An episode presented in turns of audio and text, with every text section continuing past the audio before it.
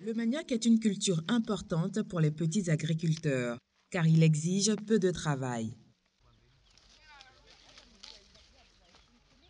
Il peut pousser sur les sols pauvres, il est résistant à la sécheresse et peut donner de bonnes récoltes même dans les climats secs. Cependant, les tubercules de manioc contiennent beaucoup d'humidité et une fois récoltés, ils peuvent se gâter rapidement.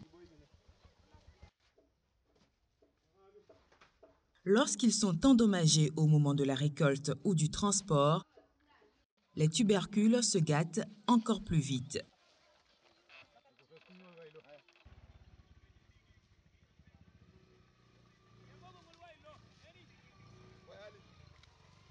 Au bout de deux jours, dans la chair du tubercule se forment des taches et lignes noires ou une décoloration qui rendent le manioc peu attrayant pour les acheteurs.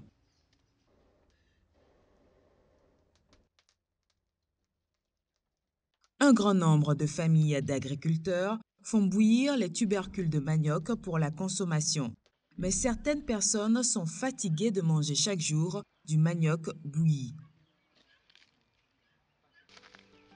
Le manioc récolté se gâte rapidement.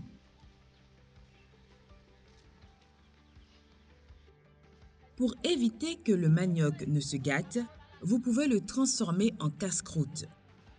Pour préparer de bons casse-croûtes, choisissez des tubercules de manioc frais sans lésion.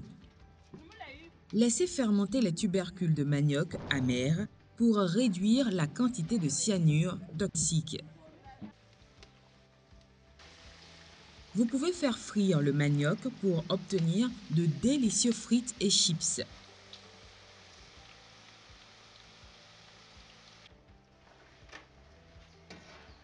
Les flocons de manioc sec peuvent être moulés pour faire des craquelins, des crêtes ou des beignets.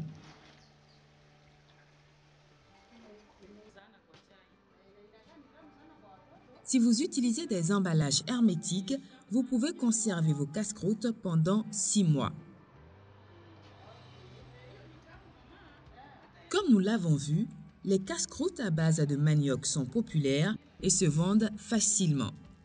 En faisant des casse-croûtes à base de manioc, peu de tubercules seront gâtés après la récolte et vous pouvez en tirer profit.